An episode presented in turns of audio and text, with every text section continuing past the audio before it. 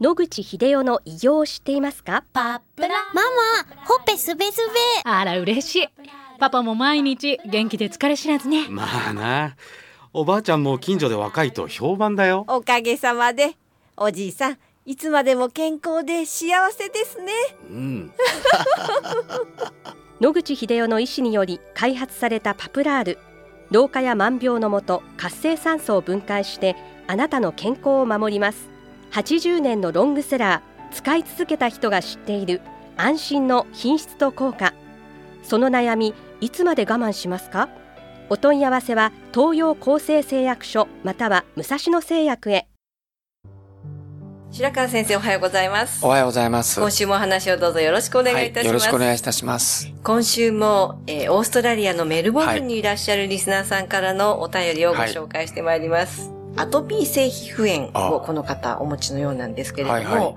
アトピー性皮膚炎の持病を持っている私に嬉しいフターミンクリームと実験用にパプラールにも巡り合うことができました、はい。と書いてあるんですけれども、えー番組の中で何度かえーご紹介させていただきました。ねはい、武蔵野製薬のフターミンという保湿クリームですね。でアトピー性皮膚炎はこの前の病院でマネージメントをしていた頃のストレスから来るものだと後で分かりました。はい。はい。ストレスが大変アトピーの発症には重い原因となっているってことはもう知られていますね。はい。そしてメルボルンは日本に比べると湿気が低くとても乾燥しているところなので、今でもシャワーの後は体中にボディクリームを塗ることを欠かせません。フターミンが大活躍ですと書いてあります。番組を通して日本で今どんなことが行われているのかを知ることは、医療関係の仕事をしている私にとってとてもいい勉強になります。はい、そうでしょうね。ところで、こちらに来てからいつも思っていたことなのですが、特にここは多文化社会ですので、具合の悪い時にアジア系の医師を選択するか、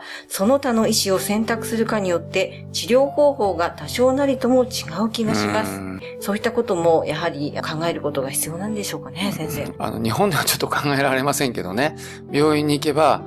日本で進められているのは、マニュアル、あるいはガイドラインっていうのがあって、どこの病院、札幌にいようが、那覇にいようが、ある病名であれば、同じような治療を受けられるというのが、日本の保険診療の基本ですね。ですから料金も当然一緒になっているということなので、オーストラリアや欧米のように、いろんな人種の人が入り混じってある場合、やはり宗教的にいろいろな問題等もあるでしょうから、いろんなことを考えないといけないってことで、どっちの、まあ、お医者さんを選ぶかってことで、そういう違いがあるというのは、あの日本の方には驚きだと思いますけども、住んでみられたら、あ、なるほどね、と納得される事態だと思います。進んで読んでまいります。はいだいたいお産の後は20日ぐらいはお布団から出ないようにと言われてきた私にとって産後すぐにテニスを始めるような欧米の方と体の作りが違うんだということを実感しましたし、ですね。処方される薬についても私たちアジア人と西洋人では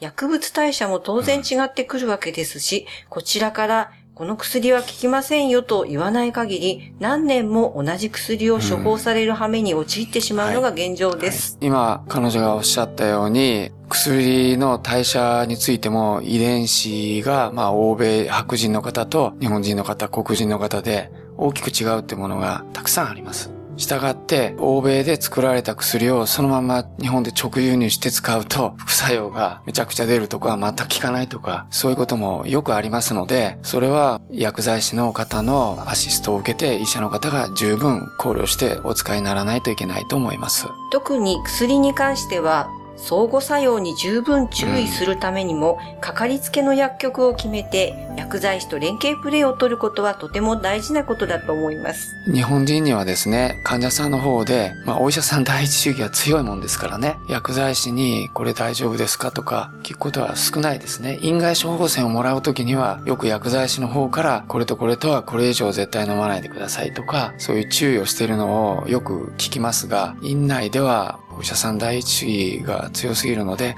これは日本の患者さんもよく見習って、わからないことはわからないということで、しっかりお聞きになった方がいいと思います。対処療法が現在主流であるならば、一般内科医のルーティンとしてももう少しプロアクティブな患者へのコンサルティングがあってもいいとは思うのですが。そうですね。おっしゃる通りで、患者さんはお医者さんから薬をもらうと黙ってそのまんま飲むという傾向が日本では非常に強くって、それが嫌な人は黙ってもらうけど全部捨てるという、もうどっちかに極端になってるようです。ですので、もしわからなければ、どうしてこういうことをするのかということをしっかり聞いてやることが、ご本人も薬漬けにならないで済みますし、医療、経済的にも無駄が少なくなるとということで、よろしいんじゃないかと思います。はい。この方も医者に求める前に自分の健康にはプロアクティブになって予防を心がけていくのが先決のように思われますと書いてあります。はい、そうですね。はい、結論からすると、やはり自分の命は自分で守るっていう思想がやっぱり欧米では強いと。それが必ずしもいいことかどうかはわかりませんけれども、今の社会情勢の中では日本人も医者に任せるということではなくて、どういうことなんかなっていうのをもう少し真剣にお考えになった方がいいという時代が来てると。いうことだと思います。はい。オーストラリアでもお医者様方は時間に追われて事務的に処理していくのが精一杯のように見受けられます。処方されたたくさんの薬を飲み続けている患者を見ると胸が詰まります、うん、そうですね。私が行った時も、まあお医者さんはもうカルテに書かないと。テープレコーダーを用意して、口で喋って、あと秘書さんがタイプライターでそれを起こして、カルテに貼り付けるという形で、ああ、なるほど、これは合理的だなと思いましたので、今は電子カルテになってますけど、今度は電子カルテにしたために、ものすごい煩雑に電子カルテがなりすぎて、医者は電子カルテばっかり見てて、患者の方を全然見ないっていうご不満は山のように話を聞きます。ですので、うちはまだ紙カルテを中心にやっていますけども、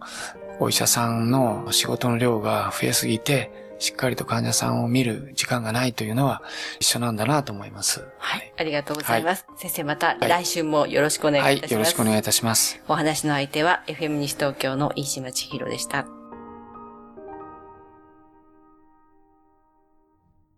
日々進化するがん治療。一般的な治療では無理と言われてしまったんですが。諦めない。独自の治療法を提案。これまでの治療がとても辛くて。まずは痛みを与えない安心できる希望の治療を。赤坂フロイデクリニック。お問い合わせご予約は電話0364347111 0364347111